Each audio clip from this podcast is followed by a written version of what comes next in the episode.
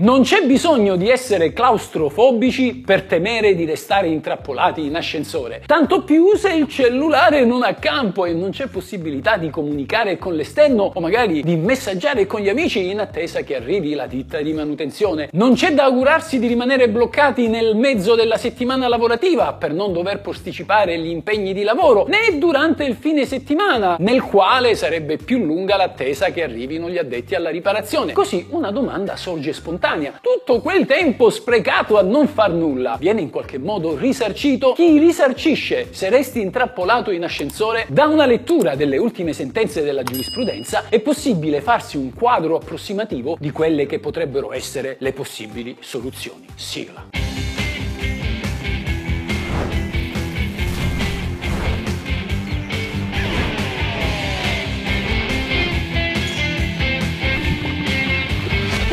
La legge. Come impugnare una multa per autovelox? Sì, quanti motivi di ricorso. La multa ti deve arrivare a casa entro 90 giorni e sul verbale deve essere indicata la data dell'ultima taratura che non può essere anteriore di oltre un anno.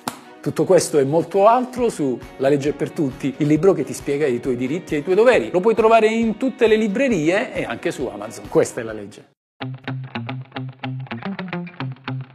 La buona notizia è che c'è sempre un responsabile se si rimane bloccati in ascensore e questo responsabile non può che essere il condominio. Può sembrare una cosa scontata e banale, ma non è così. Se si leggono infatti gli archivi di giurisprudenza, ci si accorge che ogni volta che un condominio è stato chiamato a rispondere dei danni arrecati dall'ascensore, si è sempre difeso scaricando la colpa sulla ditta esterna a cui aveva affidato la relativa manutenzione. Ma secondo i giudici, il fatto di avere un contratto d'opera per la manutenzione dell'impianto non libera il condominio dalla responsabilità oggettiva per cose in custodia. Questa infatti è la terminologia tecnica che viene adottata dal codice civile per descrivere la responsabilità del proprietario di un oggetto. Detto ciò, dobbiamo però vedere nello specifico se per il tempo in cui si rimane bloccati si può avere un risarcimento economico.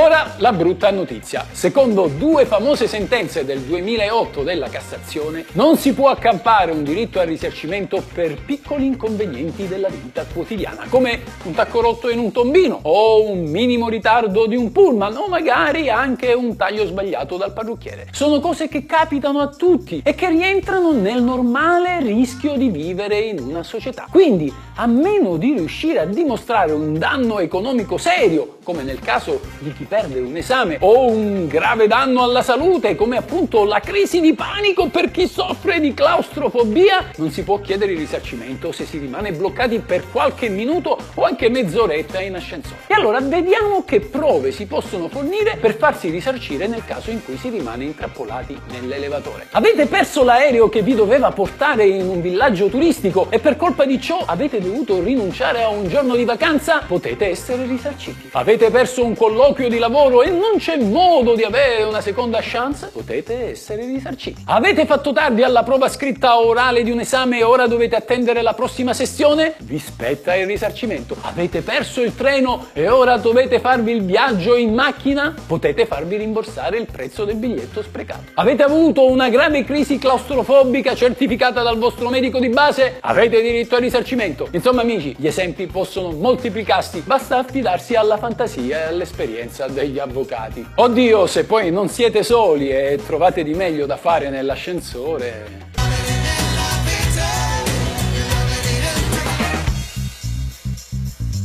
C'è un solo modo in cui il condominio potrebbe difendersi, oltre ovviamente a sostenere che il danno è irrisorio e non risarcibile, sostenendo di non aver avuto alcuna colpa per il guasto dell'ascensore perché è dovuto a un fattore imprevedibile e inevitabile. Quindi il condominio dovrà dimostrare che l'impianto era in regola con la manutenzione e che si è verificato un caso fortuito. Questo potrebbe essere un calo di energia elettrica imputabile alla società fornitrice oppure a un comportamento imprudente della vittima. Pensate a chi fa lo spiritoso nell'ascensore e si mette a saltare o a ballare il rock and roll. Ultima, ma non meno importante questione che si è verificata più volte è quella del famoso gradino che si potrebbe formare quando l'ascensore, una volta ripresa la corsa, non si allinea al pianerottolo. Non sapete quanta gente è caduta per colpa di questo benedetto imprevisto. Fuggite, sciocchi!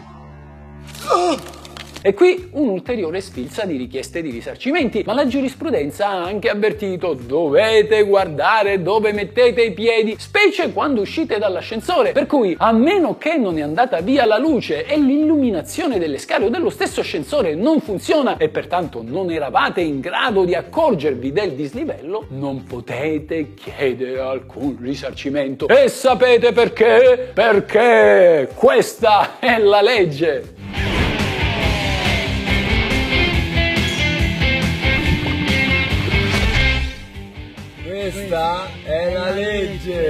Questa è la legge. Ciao amici, se vi interessa sapere cosa dice la legge, come va interpretata, cosa si può fare e cosa non si può fare, il tutto in un linguaggio semplice ed accessibile a tutti, iscrivetevi al mio canale. Questa è la vera legge.